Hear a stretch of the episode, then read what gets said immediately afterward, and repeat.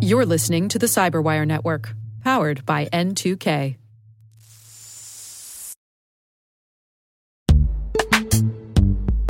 This episode is brought to you by Palo Alto Networks, the leader in cybersecurity. As AI driven attacks increase, organizations can't afford to have network security that's stuck in the past. Discover how Palo Alto Networks can help you predict what's coming and proactively secure against it with a zero trust, AI powered network security platform built to secure whatever, whenever, wherever. To learn more, visit paloaltonetworks.com slash network security platform.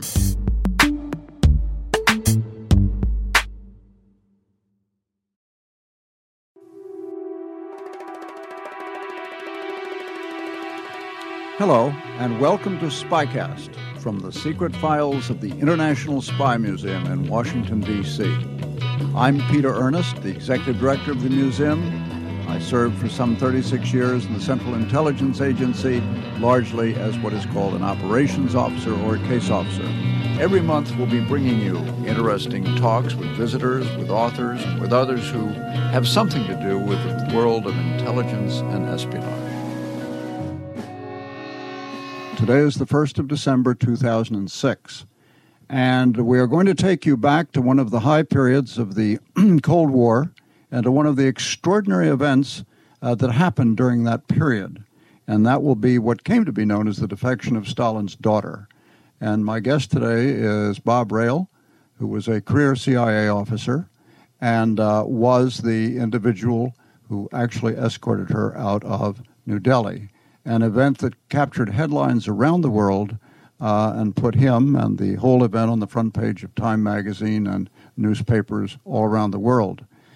Now, by pure happenstance, a member of our board, General Oleg Kalugin, whom you have heard previously, uh, happened to stop by this morning, and he, uh, at that time, which was 1967, was the deputy chief of station, or the deputy, the deputy resident as they're called, here in Washington, D.C.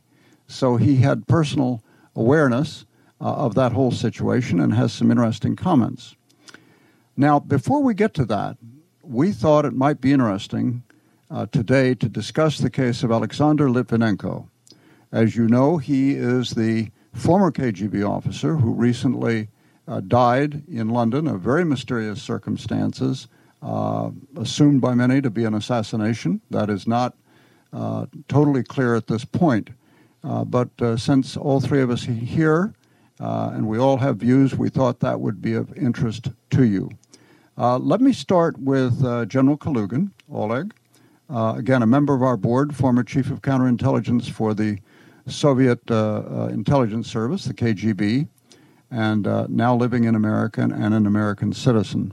Uh, Oleg, you knew, uh, I know a number of people who both were in the KGB when, when uh, Litvinenko was and who are still in the KGB. Let me just ask you your uh, unadulterated view of the situation.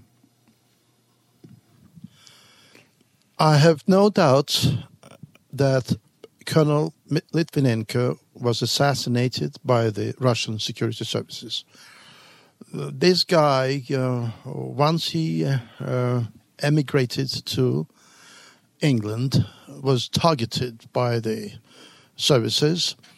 Uh, and all of these guys who defected to the West uh, in one way or another, particularly in the Soviet days, were targeted for assassination. Litvinenko's case was special he um, um, uh, revealed the ugly picture of the KGB involvement in the bombing of Russian apartment houses in 1999, which provided or actually propelled uh, the guy totally unknown at the time, Vladimir Putin, to the Russian presidency because he was the one who said as a chief of the Russian FSB at the time that uh, Russia will take care of the terrorists. And many uh, Russians felt that this guy will really lead the country out of the of the crisis.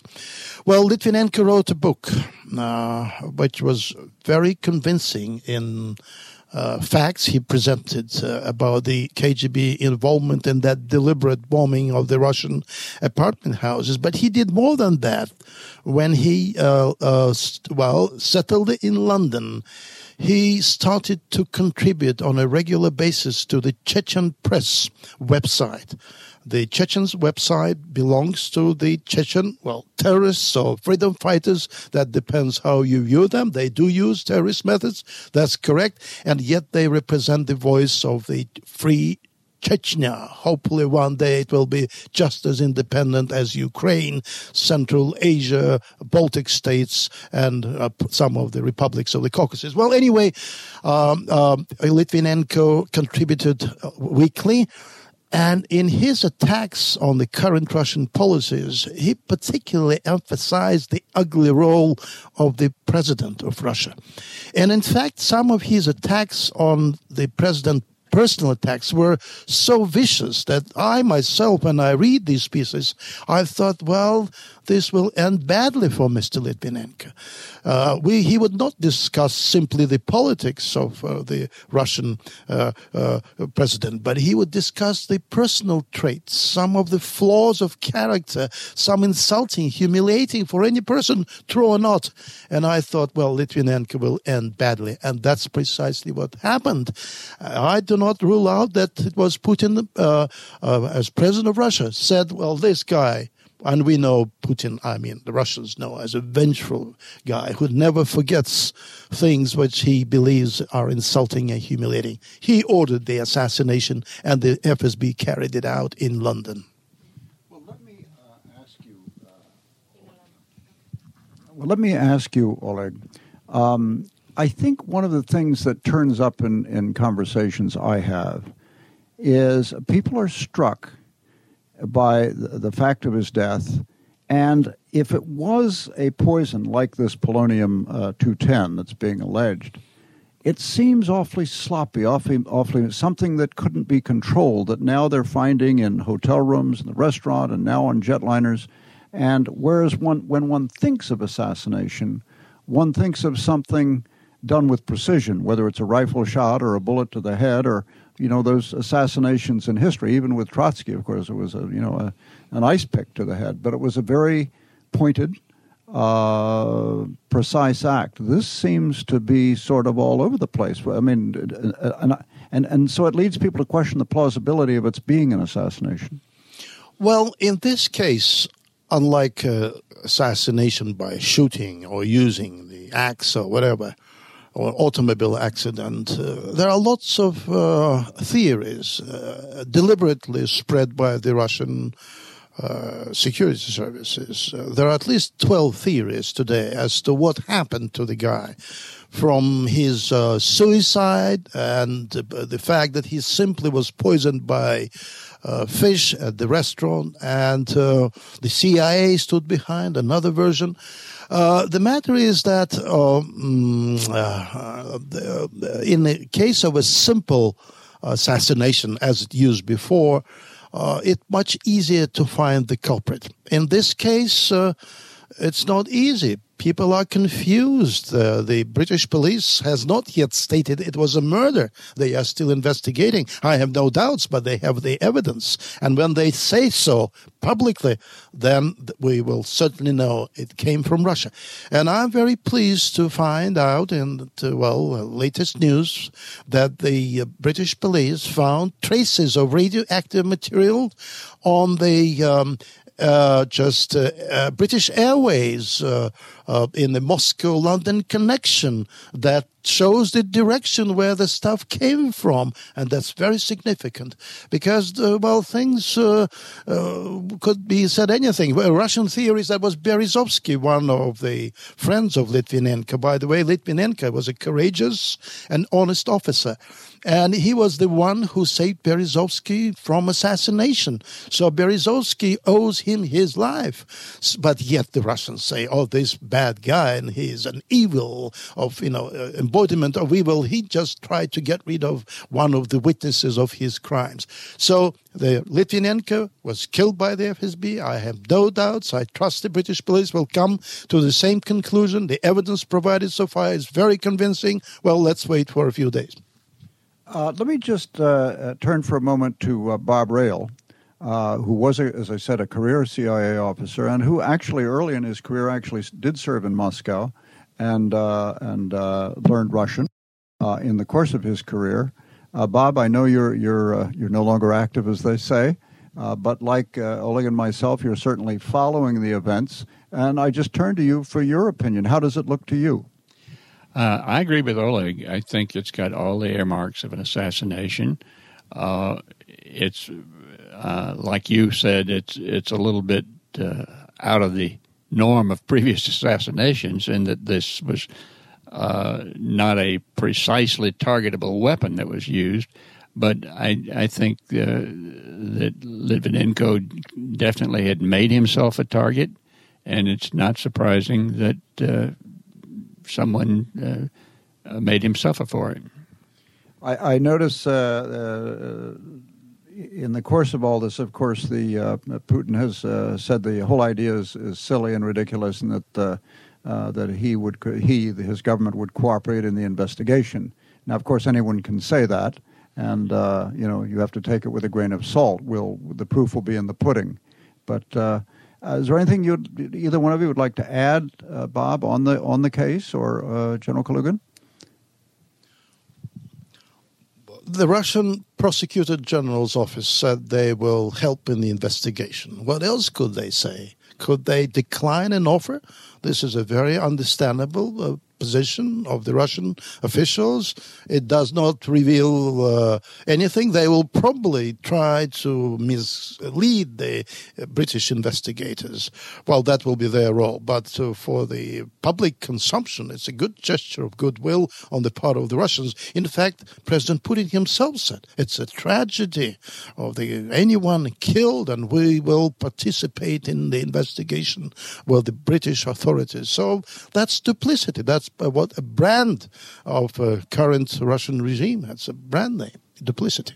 Okay. Well, thank you both for your comments. Um, I would ask you if you if you could, uh, uh, Oleg, to stay just for our discussion on uh, uh, Bob's role in the uh, Svetlana case and the case of Stalin's daughter, since you were an active KGB officer at the time, then serving in Washington, and uh, had a perspective on the case.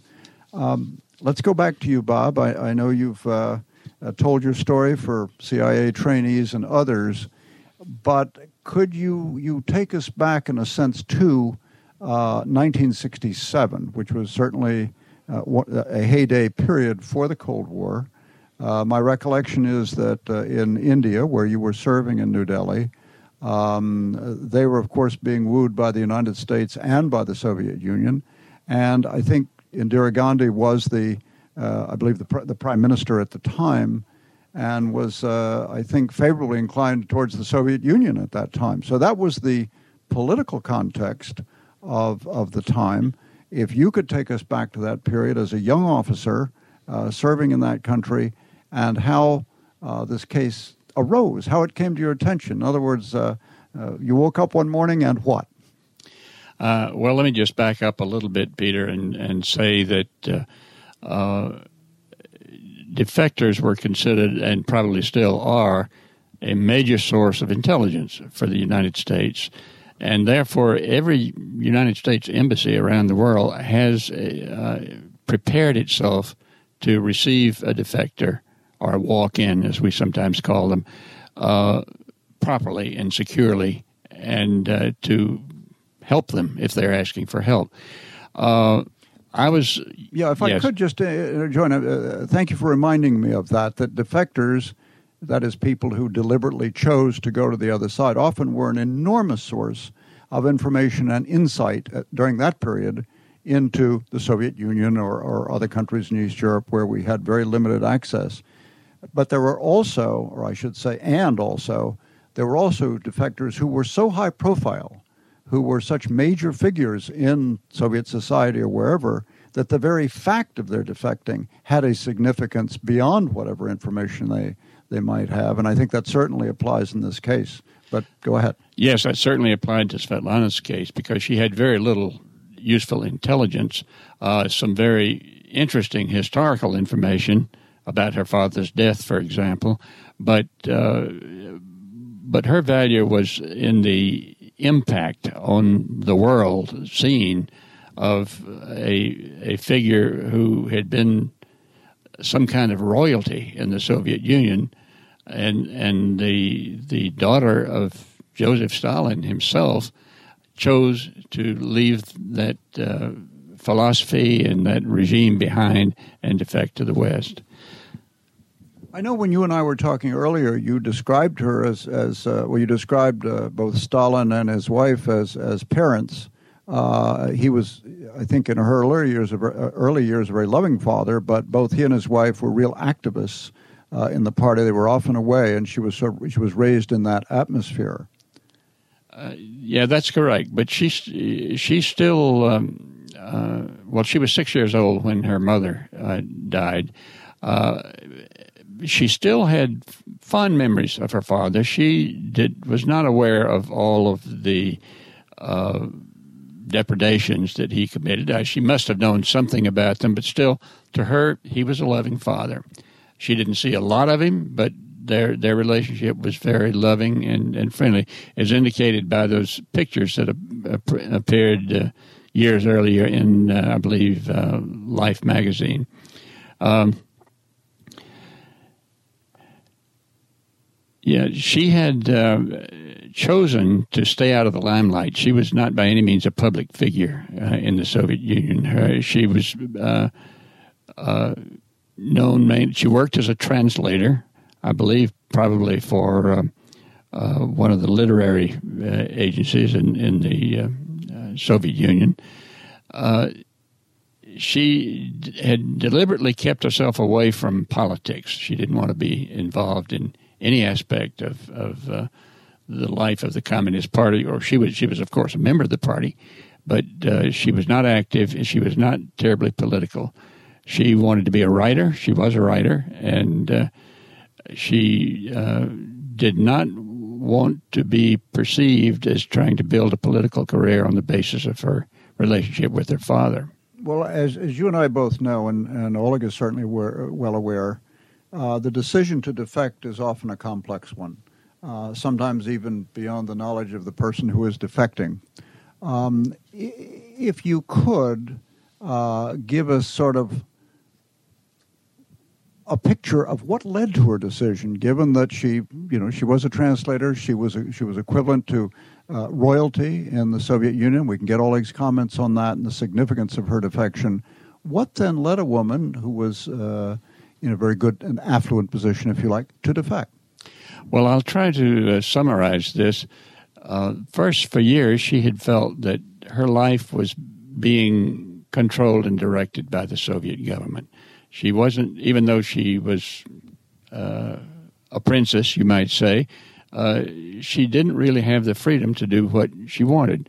Uh, the uh, this came to a head uh, maybe six months or a year before she defected when uh, uh, she had made the acquaintance of uh, an Indian communist who was living and working in, in Moscow and fell in love with him and he with her, and they wanted to get married.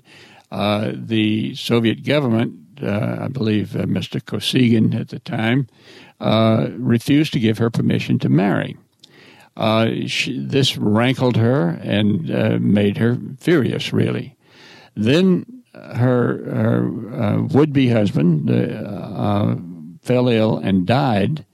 Uh, she suspected some, somewhat. I, I don't think uh, she's really convinced of this, but she suspected that he had uh, that w- uh, medical treatment had been withheld from him, and that had led to his death. So that uh, strengthened her anger um, then she had written a book, uh, and she had, had, completed the book. She was afraid it would never be published in the Soviet Union uh, because it was basically about her father and her life with father. Uh, so that was another reason. Uh, she was uh, given the opportunity to defect because after her her fiance died, uh, she brought his ashes back to New Delhi. Uh, he before he died, he had made her promise that she would personally bring his ashes uh, back to India where he could have a proper Hindu burial. Um, he was a Maharaja, by the way. He was he was a, a, very, even though he was a communist, he was a very prominent uh, person. A, ma- a Maharaja being the equivalent of sort of a prince in society. Y- yes, okay. right. Mm-hmm. And, uh, uh, and in fact, uh, the uh, he was the uncle of uh, Singh, who was the reputed. he was a minister without portfolio in Indira Gandhi's government, and was reputed to be her lover so he uh, he was very well connected with the uh, Indian government.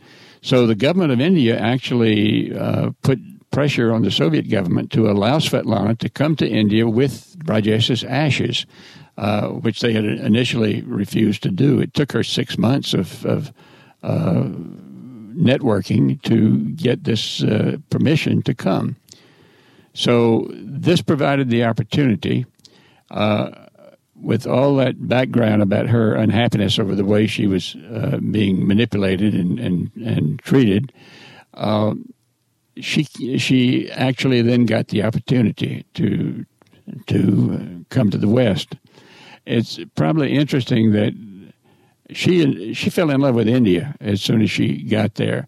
Uh, she, uh, as I said, her her uh, uh, fiance had been a Maharaja and so when she uh, went to visit his family with his ashes, she went, even though it was out in a kind of remote part of India, uh, she went to a palace, not to a mud hut.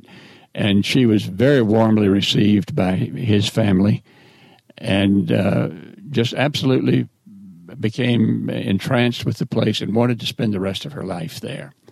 Uh, her first choice was not to come to the United States, but to stay in India. Uh, she tried to get approval working through Brajesh's nephew, uh, uh, uh Dinesh Singh, uh, to um, ask Indira Gandhi if she could stay. And Indira Gandhi refused to give her permission. She did not want to offend the Soviet government. So that was the situation. she had been given approval by the Soviet government to stay in India only two weeks. But to her surprise, the uh, uh, when the Indian embassy put the visa in her passport to let her come to India, they gave her a three month visa. So she said, "Ho ho ho! Uh, I don't have to go back in two weeks." And so she stayed in Kalakankar, the the Indian village where uh, uh, her uh, fiance had, had lived for the full three months. And this caused a good bit of consternation at the Soviet embassy in New Delhi because uh, Moscow was leaning on them, saying, Why don't you send her back? Why isn't she back here? Get her back here.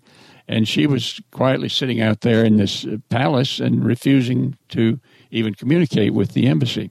She, Let me just ask you, because I want to, uh, at some point in the story, uh, as it becomes more and more public, get a reaction from uh, uh, from Oleg. At this point, when she was just living in the village, was there any great amount of publicity, or was this sort of quietly taking place at a low level? Everything was very quiet. Uh, we did not, we meaning the, let's say, not just CIA, but the whole uh, uh, embassy in in New Delhi, had no idea that she was there in fact, we didn't even know that she existed. We'll be right back after this. Okay, now uh, just to uh, keep our story moving along, my recollection is literally one morning you came to work and there was someone there waiting uh, to see an American official. Well, it was actually in the evening. I, okay. Uh, yeah, uh, I was uh, had been out, got home, had a telephone call from the Marine Guard. Uh, that was usually some kind of bad news. Uh, the, the, Marine Guard would call to tell you that you had left your safe open, and that, of course, would not be good.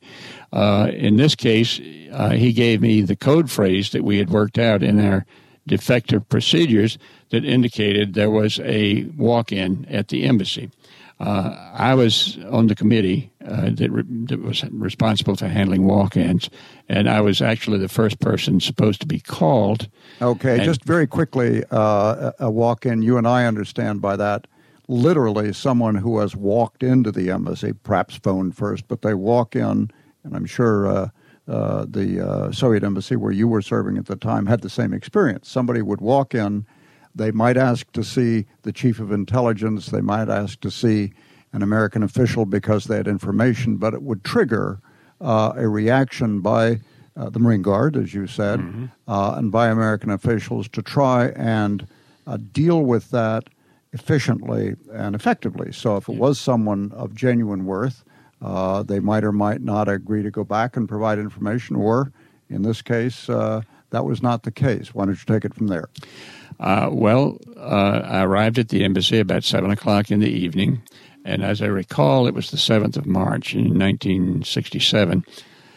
And uh, the Marine Guard on duty just pointed to a little anteroom where uh, she was waiting, and actually, she was uh, talking with our consul, a gentleman named uh, George Huey, who was actually the first American official to talk to her, and I was the second one. He, just marked time waiting for me to get there. Uh, about the first thing she said to me was, Well, you may not believe this, but I'm Stalin's daughter. Well, she was right. it was pretty hard to believe. Uh, bearing in mind that we had no idea that, that Stalin had a daughter at that time. She, we had no idea that uh, uh, if he had a daughter that she was in India, or any of this. Now, the Indian government knew all about this, and they had kept that very carefully a secret from us. Uh, so I looked, uh, my, I guess I did a double take. She had handed me her passport at this point, and I quickly looked at uh, her passport and, and, to read her name again. And, and, the name, of course, was Svetlana E. Alliluyeva. Well, the E stood for Iosifovna, daughter of Joseph. So I said, okay, that's possible. And uh, then uh, the next way to confirm uh, her identity was she she said well I asked her immediately how much time she had and and uh, she said uh, well she couldn't go back really she uh, but before the before they discovered that she was gone uh, that she might have the rest of the night but she was expected for dinner at the home of the former Indian ambassador in Moscow T.N. Kaul and she said, I've really got to call him or his daughter and let them know that I'm not coming. So uh, I said, okay, uh, let me dial the number for you. So I quickly looked up Kaul's number, dialed it, and handed her the phone, and then listened as she explained that she had a headache or something like that, and was not going to make it for dinner. Uh, this uh, T.N. Kaul's daughter, by the way, who had been a friend of Svetlana's in Moscow, is the one who brought her the manuscript of her first book, 20 Letters to a Friend, out. And she had passed it back to Svetlana after they got to New Delhi. So, so that was uh, the situation at that time. Uh, she passed those two little simple tests. And so my next act was to call my boss and let him know that uh, this was going on. Now, I, as I recall, because you were recounting this to me earlier, um, there was a certain amount of back and forth cable traffic uh, between uh, uh, your folks and and and Washington, Uh, and uh, I would just ask you, uh, maybe we can compress that a bit, but give us a sense of the atmospherics, and at what point the case became public. Okay, the uh, first act that any of us would take upon receiving a walk in is to get basic biographic data, name, and a little bit about the person, and send it by cable to headquarters, ask, asking for traces. Uh, that is, whatever the files indicate about the person. Uh, in her case, uh, there was just no answer. The, it, it, turned out, I found out later, that we had no information at all about her in CIA files or in the, the government files, in the FBI files. No, there was just no official record that she existed. Uh, but this kind of threw headquarters into a, a little bit of a, a paralysis because uh, they didn't know quite what to do, and their their answer uh, was not to answer. They didn't send any res- response at all. Uh, the next thing, maybe two hours later, I sent a more detailed report, and my boss, uh, a gentleman named David Blee, uh, was a very decisive and, and a very uh, knowledgeable person about what was possible and what wasn't possible in India. He immediately reasoned that one, we were not going to be able to determine her bona fides, the expressions we use. Uh, that is, we weren't going to be able to determine definitively who she was uh, uh, there in, in New Delhi. And he said she's got to leave New Delhi. And the uh, only way to uh, uh, get her out would be to leave immediately before she was missed. And he asked me if I would be willing to accompany her, and I said yes. And uh, so we began to devise a plan to get her out of uh, New Delhi and to some other country where we would not be under pressure.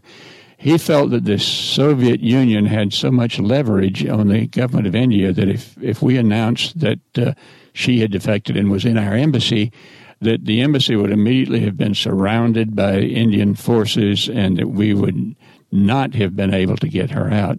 So we wanted to avoid a major confrontation with the government of India. And she walked in at at seven o'clock in the evening. At about ten or ten thirty, she and I were at the airport getting ready to leave. Let me just ask you at this point. Um, so far, it hasn't broken in the press. Was there concern on your part, that is, you and Blee and your colleagues, that as word or if word of, of her defection were to leak out, that not only the Indians might react, but the Soviets might react, that is, the Soviet presence in Delhi at the time, and that that could take the form of possibly trying to, to, to uh, uh, snatch her back, to, to kidnap her, even possibly uh, you, you couldn't rule out an assassination or something of that nature. Was that of concern to you at the time? Yeah, that was definitely a concern because we we felt that the um, Soviets would definitely try to get her back by force if necessary, and uh, probably by uh, putting pressure on the government of India not to let her leave and to get her and return her. So uh, that was a major concern. We, uh, I think, we all realized that uh, her defection, if she indeed turned out to be who she was claiming to be, uh, would be a major psychological blow against the prestige of the, the Soviet government. So uh, we were sure that they'd make every effort to get her back. So you were at the airport at at, uh, at ten o'clock, and and you boarded a flight uh, now, was that flight bound for the United States or was it uh, bound for another city? No, the, the, flight we actually got on was bound for Rome, which is where we uh, eventually uh, went. Uh, as I recall, it was a Qantas flight. Mm-hmm. So, uh, in fact, you boarded. Now, at that point, when you boarded the aircraft, there was no attendant publicity. In other words, nothing had broken. No, nothing at all. In fact, uh, she had managed to evade the security at the embassy and they were not aware that she had gone. She had left uh, her room uh, in the guest quarters at the embassy arranged in such a way that it looked like she was packing. She had left a lot of uh, clothing and things lying around the room and an open suitcase, and she just brought a small handbag with her. So, as, as the daughter of Stalin, she almost had a sense of what we call tradecraft. That is, she was being somewhat devious even in her flight yes. Uh, to the west. She did. Now, the American embassy was only about 200 yards away from the uh, Soviet embassy, so she took a very short taxi ride to our embassy. And no one, there was a big party going on at the Soviet embassy, and nobody missed her. She walked out, and nobody saw her get in a taxi. Uh, and uh, so she showed up uh, and was not missed, as it turned out, until the next morning. She was scheduled to return to Moscow on an Aeroflot flight the next morning at about uh, uh, 11 o'clock, I believe it was, or noon. And uh, this was a, a, weekly flight, and one of the problems we were confronting was that the flight arrived at about five o'clock in the morning uh, from Moscow.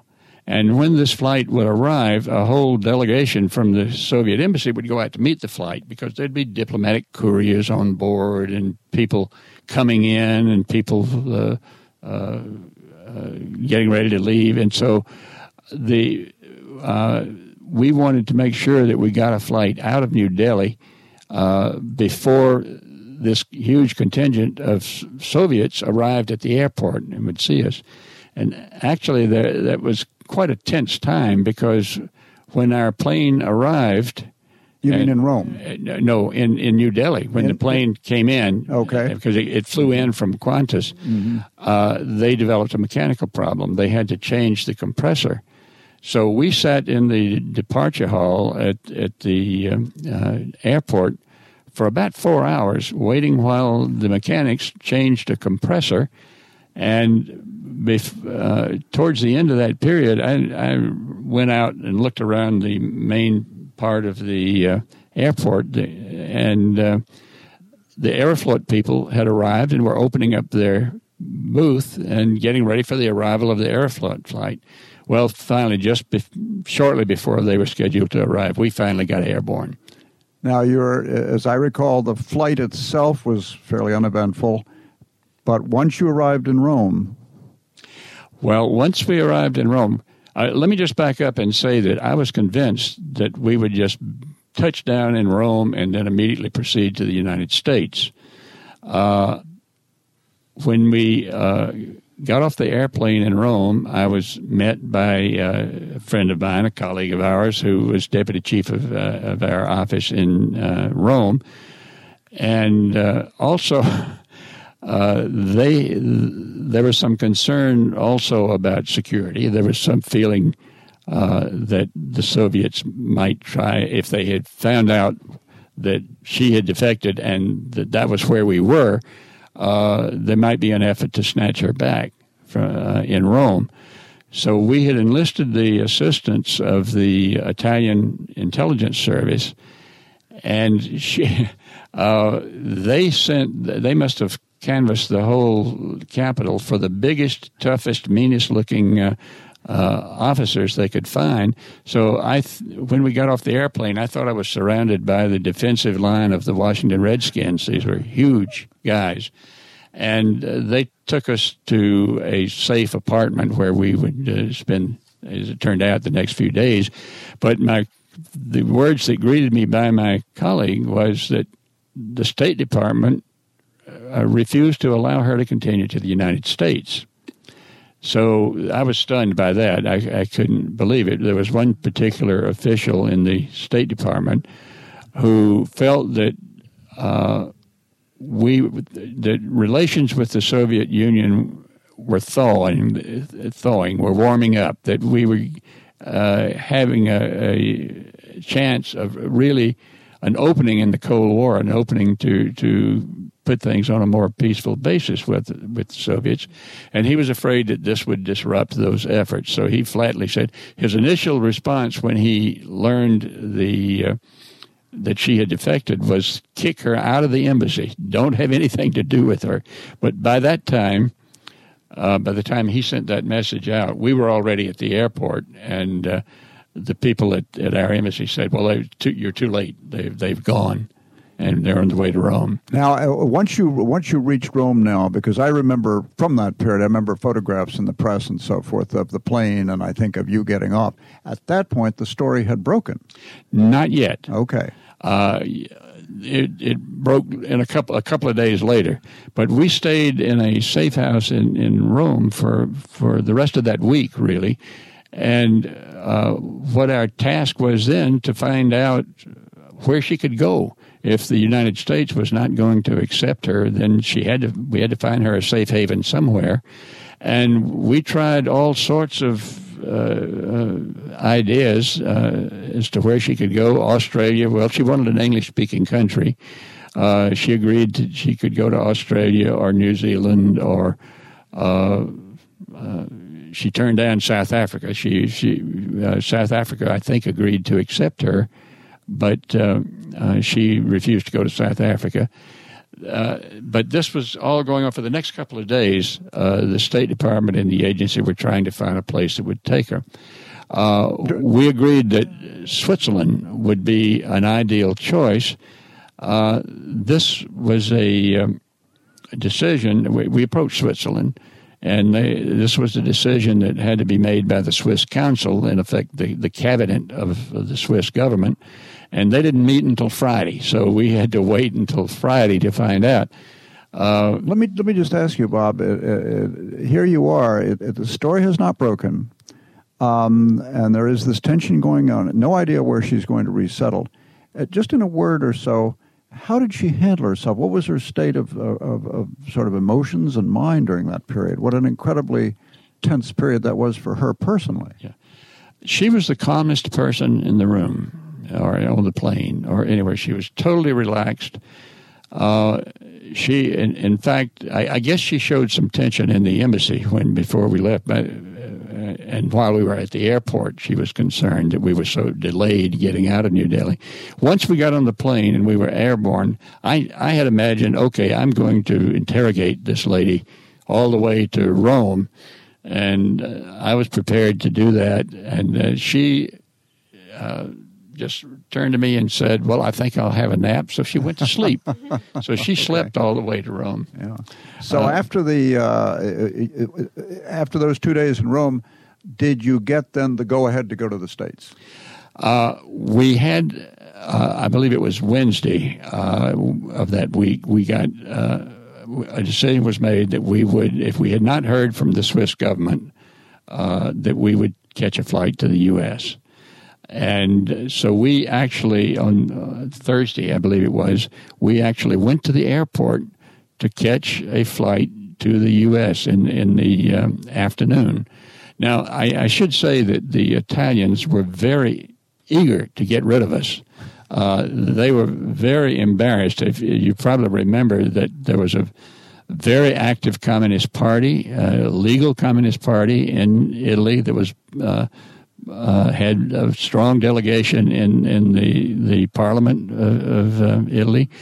And uh, there was just a, a, lot of concern on the Italian government. Well, how did we get into Italy in the first place? The, the chief of our office in uh, Rome that first night, while we were airborne on the way, had called the uh, uh, the head of the uh, Italian uh, intelligence service, Admiral Henke, and said, uh, I woke him up in the middle of the night and and uh, said, "We need your help. We have a defector coming in." He said, "You wake me up in the middle of the night for a defector," and our, the, our man said, "Well, yeah, but let me tell you who she is." And so he was very concerned, and and uh, he knew that his government would not like the idea of her being there. So he said, okay, she can come in, but you got to leave tomorrow. Uh, and uh, he said, and tomorrow, I, he said, I'll wait until tomorrow to inform the foreign minister, who was then uh, a man named Fanfani. And uh, uh, he said, but, but I'll have to inform him first thing in the morning. Well, we arrived in the wee hours of the morning and were taken to this safe house. Then the next morning, the admiral went to Fanfani and explained what had happened. And Fanfani absolutely exploded. He said, "Get those people out of this country." Uh, immediately and now and I don't want there to be any evidence that they were actually in the country. Uh, well, they said, okay, technically we'll say that the International Transit Hall of the airport in Rome is expanded to include that little apartment where they're temporarily housed. So, so we were never legally in Italy. Okay, so you you uh, when you left, which was on Friday, I gather, or what, what day did you leave? Uh, well, uh, we let yes, we left on Friday actually, but we had actually gone to the airport on Wednesday to catch a flight to the states. Uh, uh we got there and we're told no, you uh, you can't go. So we had to go back to the apartment again. Then, when, but but then the story had the story broken by Friday. Uh, yes, it, it, it by, well by it broke on Wednesday actually when the New York Times uh, uh, reporter uh, initially reported that that uh, Svetlana had defected in New Delhi and that, uh, accompanied by a State Department officer named Robert Rayle, she had flown westward and was presumably somewhere in Europe. They and actually by checking. The press can really be effective as investigators when they sense a story. So they had gotten the passenger list of, of uh, all the flights leaving New Delhi during that night she when she defected, and uh, saw her name and my name right there on the passenger list. So uh, we were identified as as being uh, uh, on the flight to Rome. The uh, I was just identified as a State Department officer at that point. But the next day, uh, the um, New York Times uh, representative in New Delhi, a gentleman named Tony Lukas, uh, discovered through his sources that I was actually a CIA officer. And so he published the story uh, that I was a CIA officer, and uh, that was the end of my uh, cover. So you were that was you were at that point you were headline news. I remember the uh, cover of Time and uh, other other people carrying it. I think you were headline news around the world. When that story broke, Oleg, you were serving as the deputy chief of what we would call the station here at the Soviet embassy. Um, therefore, you were both responsible for, uh, you know, collecting intelligence, which you did very ably, but also anything that would arise that might be an embarrassment uh, uh, to the Soviet government or anything impinging on the image of the Soviet Union or the embassy would be something you would have, because you were a senior officer, shared the responsibility. What was the effect of this story on you in Washington at that time? My first reaction was that of disbelief. I could not believe it was true. Uh, then, as I listened to the radio, I understood it was all correct. It was Stalin's daughter. And that carried a symbolic message. Not because she knew much in terms of intelligence, I mean, but she would provide a lot of stuff about the life of the Soviet Union under Stalin. But what's more, it struck me as a symbol of the continuous uh, decay in the USSR when people, even uh, a person like Stalin's daughter, could not accommodate to the current regime. And the third thought which occurred to me that was the most serious error on the part of those who handled her case or her personal affairs in India. The Soviet diplomats, the Soviet KGB, they simply bungled the whole thing. They humiliated her. And that was part of my thoughts at the time. We cannot handle human lives the way we should, because after all, humiliation and distrust, they these um, you know qualities of the officials and bureaucrats they push many people to defect to change their views to change their attitudes. And Svetlana's case was very special because she represented symbolically the former Stalinist uh, empire, the one which crumbled after Khrushchev's denunciation of Stalin. And in a sense, this was the end of the story. Stalin's daughter, what a paradox now in the West. Had Stalin known, had he been alive, oh, what a, what a disgrace, what a, a shocking event for all of us. And that was a, a shocking event for me too. Yeah, I think that in a way, what you're saying is that uh, my comments earlier that people like Svetlana, although she didn't, as you say, have intelligence as such, she was symbolic, symbolic of the disaffection of, of many other people, and had effect probably beyond her own knowledge. Um, I'm sorry, we're going to have to we're, we're to have to go, but I wanted to come back to you, Bob, just to. Um, I know you that she did come to this country. Uh, she resettled, eventually became an American citizen, was my recollection.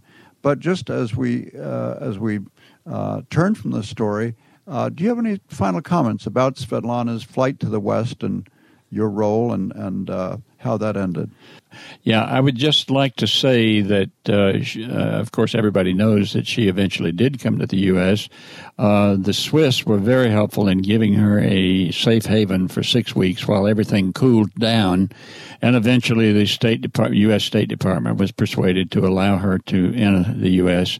And six weeks later, she did, and was met by a tumultuous reception when she landed at one of the New York airports. And um, life has been up and down for her since then, but that's another story. Okay. Well, I think we're going to have to go now, but I really want to thank both of you, Bob, for coming in. It's sort of one of those highlight moments during the Cold War. Um, I think at some future date, what I'd like to do is pick up where we where Svetlana has actually made her way west and uh, see how she did in this country uh, in her resettlement and, and a whole new life. And uh, Oleg, I really want to thank you for. I know you were stopping by for a very brief moment, and thank you very much for staying and and being with us uh, through Svetlana's story, which obviously had an effect on all of us. Thank you both, and I uh, look forward to seeing you again. Thank you, Peter. It was a pleasure to be here, and I'll be happy to come back and finish the story. Well, thanks, Peter. Thanks again. Well, we look forward to uh, continuing uh, this dialogue with you. And uh, we'd like to know if you have any comments or questions on today's Spycast. Uh, you can get in touch with us uh, through email at spycast at spymuseum, that's one word, dot org. That's spycast at spymuseum.org. Thank you.